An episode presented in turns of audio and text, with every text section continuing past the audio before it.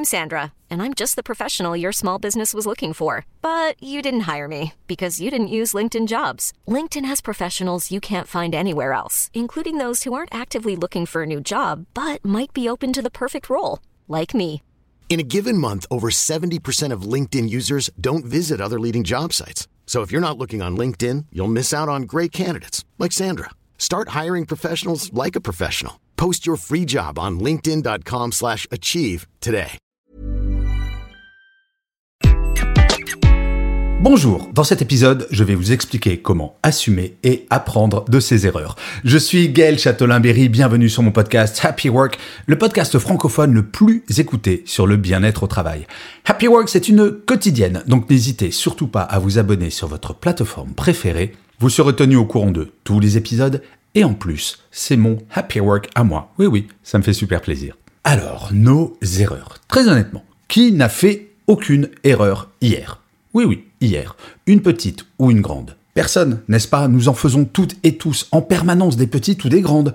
Mais nous n'aimons pas cela. Nous avons cette espèce de fantasme depuis que nous sommes tout petits que nous pouvons être absolument parfaits. Une sorte de Wonder Woman ou de Superman. Et d'ailleurs, rappelez-vous, quand on était petit, on n'aimait pas tellement les traces de stylo rouge de nos professeurs sur nos copies.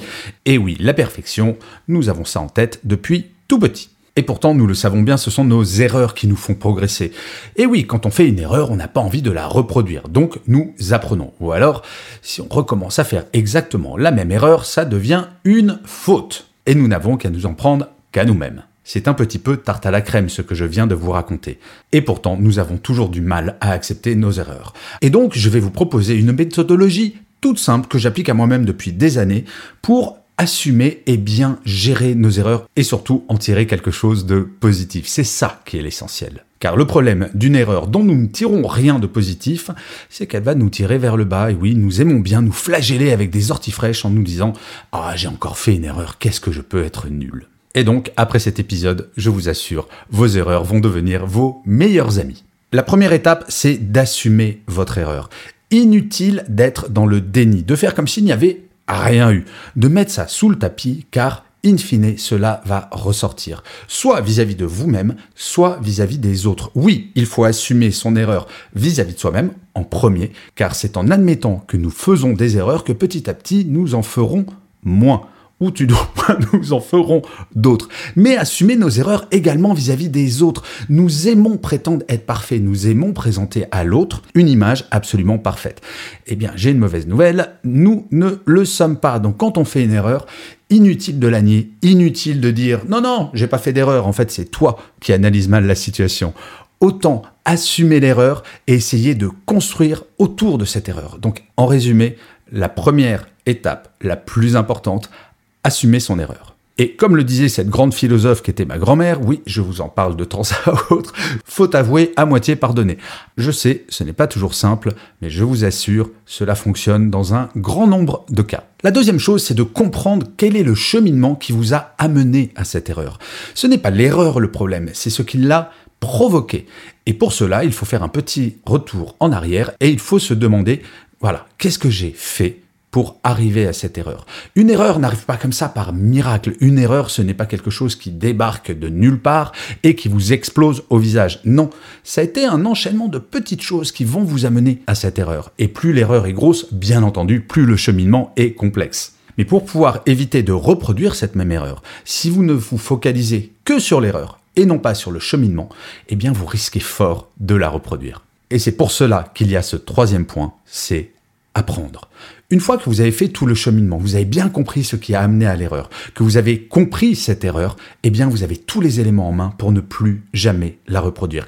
Et c'est là où, d'une certaine manière, c'est un petit peu une quatrième étape, vous pouvez positiver cette erreur et vous dire « Tiens, j'ai vraiment appris quelque chose de cela et je suis différent ou différente aujourd'hui. » Donc je récapitule les trois étapes en 1, assumer, en 2, comprendre ce qui vous a amené à faire cette erreur et en 3, apprenez pour ne plus jamais reproduire cette erreur. Et vous savez, en entreprise, le droit à l'erreur, c'est quelque chose d'absolument fondamental, à tel point que certaines entreprises ont mis en place ce qu'on appelle la journée de la loose.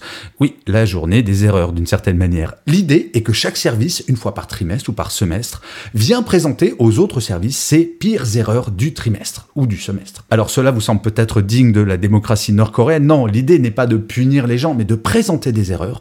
Et comme cela, imaginez, le département A présente une erreur. Le département B pourrait regarder ça en se disant « Mais j'étais en train de faire la même, heureusement que tu m'en as parlé. » Mais mieux, le département C pourrait regarder cette erreur et dire « Mais toi, ça a été une erreur parce que le cheminement qui t'a amené à l'erreur, nous pourrions faire différemment et transformer cela en succès. » Oui, la journée de la loose, en fait, cela permet 1. D'éviter la répétition de certaines erreurs, mais surtout 2. D'être créatif. Nous sommes créatifs et créatives grâce à nos erreurs. Il faut valoriser cela au lieu de culpabiliser d'en faire, car nous sommes des êtres humains et nous allons faire encore beaucoup d'erreurs dans notre carrière et dans notre vie personnelle. Je vous remercie 1000 fois d'avoir écouté cet épisode de Happy Work. N'hésitez surtout pas à mettre des pouces levés, des étoiles, à partager, à commenter, à parler de Happy Work autour de vous. C'est comme cela que Happy Work durera encore très longtemps. Je vous dis rendez-vous à demain et d'ici là, plus que jamais, prenez soin de vous. Salut les amis.